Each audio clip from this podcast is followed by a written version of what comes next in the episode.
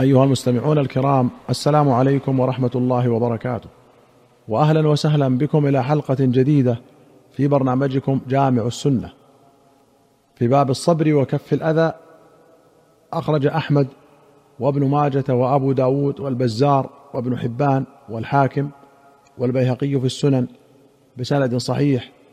عن أبي هريرة رضي الله عنه قال قال النبي صلى الله عليه وسلم من أقال عثرة أقاله الله يوم القيامة. وفي رواية من أقال مسلما وفي لفظ نادما أقال الله عثرته. سبق الحديث في كتاب البيوع والإقالة تكون في البيوع والعهود. وقوله أقال عثرة أي عفى عنها وأقاله الله أي عفى الله عنه. ويقال أقال صاحبه أي وافقه على نقض البيع وأجابه إليه. والاستقالة هي طلب الإقالة. وأخرج البخاري ومسلم عن أبي ذر رضي الله عنه قال سألت رسول الله صلى الله عليه وسلم أي العمل أفضل؟ قال الإيمان بالله والجهاد في سبيله. قلت فأي الرقاب أفضل؟ قال أغلاها ثمنا وأنفسها عند أهلها. قلت فإن لم أفعل؟ قال تعين ضائعا. أو تصنع لأخرق. قلت يا رسول الله أرأيت إن ضعفت عن بعض العمل؟ قال تكف شرك عن الناس فإنها صدقة تتصدق بها على نفسك. سبق طرف الحديث في كتاب العتق وقوله تعين ضائعا كذا لجميع الرواة في البخاري وأكثر الرواة في مسلم ضائعا وفي رواية السمرقندي عند مسلم صانعا ومعنى ضائع أي ذو ضياع من فقر أو عيال أو حال قصر عن القيام بها. كما قالت امرأة هلال بن أمية في قصة كعب بن مالك إن هلال بن أمية شيخ ضائع ليس له خادم. والأخرق من الخرق وهو ضد الرفق. باب صلة الرحم. أخرج البخاري ومسلم عن أبي هريرة رضي الله عنه أن النبي صلى الله عليه وسلم قال إن الله خلق الخلق حتى إذا فرغ منهم قامت الرحم فأخذت بحق الرحمن. فقال مه قالت هذا مقام العائذ بك من القطيعة. قال نعم. أما ترضين أن أصل من وصلك وأقطع من قطعك؟ قالت بلى يا ربي. قال فذلك لك. ثم قال رسول الله صلى الله عليه وسلم اقرأوا إن شئتم فهل عسيتم إن توليتم أن تفسدوا في الأرض وتقطعوا أرحامكم؟ أولئك الذين لعنهم الله فأصمهم وأعمى أبصارهم. أفلا يتدبرون القرآن أم على قلوب أقفالها؟ وللبخاري قال إن الرحم شجنه من الرحمن. فقال الله من وصلك وصلته ومن قطعك قطعته. الشجنه بضم الشين وفتحها وكسرها. هي في الأصل عروق الشجر المشتبكة والحقو معقد الإزار ويطلق على الإزار. وقال شيخ الإسلام ابن تيمية رحمه الله في نقد التأسيس هذا الحديث في الجملة من أحاديث الصفات التي نص الأئمة على أنه يمر كما جاء وردوا على من نفى موجبه. وقال القاضي عياض لا خلاف أن صلة الرحم واجبة وأن قطيعتها كبيرة لكن الصلة درجات وأدناها ترك المهاجرة. قال واختلفوا في حد الرحم التي تجب صلتها فقيل هو كل رحم محرم بحيث لو كان أحدهما ذكرا والآخر أنثى حرمت مناكحتهما. وقيل هو عام في كل رحم من ذوي الأرحام.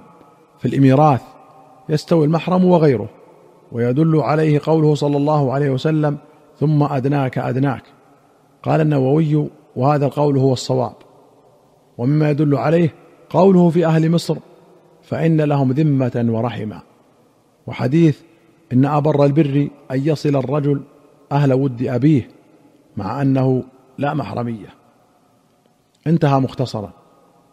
وأخرج البخاري ومسلم عن عائشة قالت قال رسول الله صلى الله عليه وسلم الرحم معلقة بالعرش. تقول من وصلني وصله الله ومن قطعني قطعه الله. وأخرج البخاري ومسلم عن أبي أيوب رضي الله عنه أن اعرابيا عرض للنبي صلى الله عليه وسلم وهو في سفر فأخذ بخطام ناقته أو بزمامها ثم قال يا رسول الله أخبرني بما يقربني من الجنة ويباعدني من النار. فكف النبي صلى الله عليه وسلم ثم نظر في أصحابه ثم قال لقد وفق أو لقد هدي. قال كيف قلت؟ فأعاد. فقال النبي صلى الله عليه وسلم تعبد الله لا تشرك به شيئا وتقيم الصلاة وتؤتي الزكاة وتصل الرحم. دع الناقة. فلما أدبر قال رسول الله صلى الله عليه وسلم إن تمسك بما أمرته به دخل الجنة. وأخرج البخاري ومسلم عن جبير بن مطعم رضي الله عنه أن رسول الله صلى الله عليه وسلم قال لا يدخل الجنة قاطع. ولمسلم لا يدخل الجنة قاطع رحم. وأخرج البخاري ومسلم عن أنس أن النبي صلى الله عليه وسلم قال من أحب أن يبسط له في رزقه وينسأ له في أثره فليصل رحمه. وللبخاري مثله عن أبي هريرة. قوله يبسط أي يوسع ويبارك وينسأ له في أثره أن يؤخر في عمره ويمد له. ومنه ربا النسيئة لأنه مؤجل. وأخرج البخاري عن عبد الله بن عمرو رضي الله عنهما أن رسول الله صلى الله عليه وسلم قال ليس الواصل بالمكافئ ولكن الواصل من إذا قطعت رحمه وصلها.